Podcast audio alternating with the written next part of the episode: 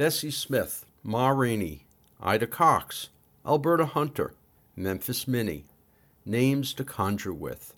These are important voices in the history of American music.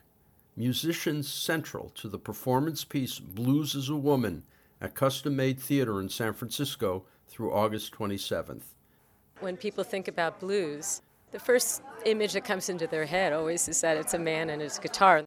Pamela Rose, writer and lead performer of Blues is a Woman. Women were the early popularizers of the blues. They were the first recording artists.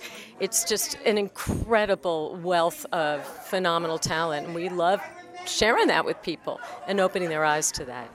Not quite a play and not quite a concert, Blues is a Woman is a documentary style examination of the history of women in the blues, from the origin of the blues itself as an extension of music coming over on the slave ships of Africa, to gospel and the earliest blues songs, on through the triumph of the genre around the turn of the 20th century and its eclipse following World War II, and then its rediscovery in recent years. And women were central to it all.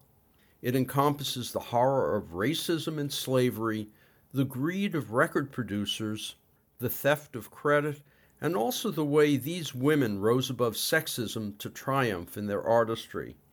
The show shifts from narration given by the performers to songs and snippets of songs fronted by four different lead singers. Behind the performance, we can see rare footage and photos of the various blues singers and their environments. At times, the women on stage give way to archived film performances. That took a lot of time and thought and effort you know, we archived and searched around.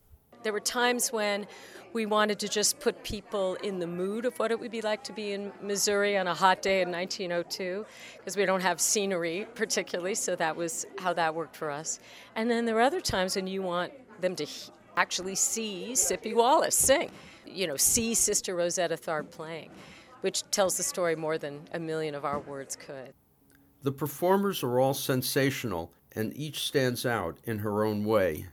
Special kudos go to saxophonist Kristen Strom, pianist and music director Tammy Hall, and drummer Daria Shani Johnson, all of whom sing up a storm in addition to their instrumental prowess.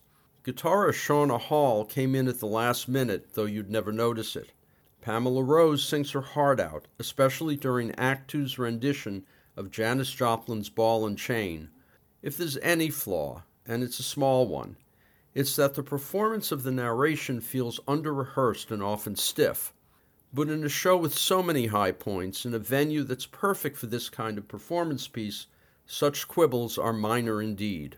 Blues is a Woman plays a custom made theater in San Francisco through August 27th. For more information, you can go to custommade.org. I'm Richard Wolinsky on Bay Area Theater for KPFA.